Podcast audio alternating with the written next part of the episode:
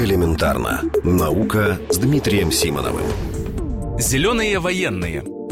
Зеленые технологии добрались даже до военных.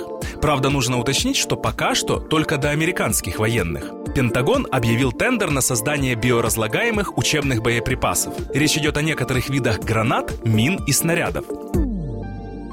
Дело в том, что сейчас на учебных полигонах накапливается масса самого разного мусора наподобие гильз от патронов.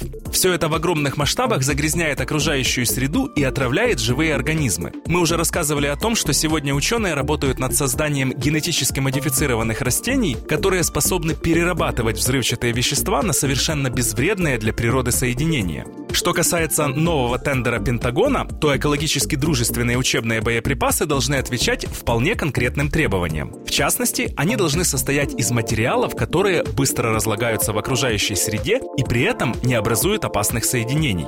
Одним из таких материалов может быть, например, бамбуковое волокно. И еще одно требование. Снаряды и гранаты должны быть начинены семенами генетически модифицированных растений, которые ускоряют процессы разложения. О них мы уже вспоминали. Вот такие боеприпасы должны будут использоваться на всех без исключения учебных полигонах. Стоит добавить, что это не первая зеленая инициатива со стороны Пентагона. Американское военное ведомство уже переводит самолеты и корабли на биотопливо, а также использует альтернативные источники энергии. В частности, перерабатывает бытовые отходы в топливо.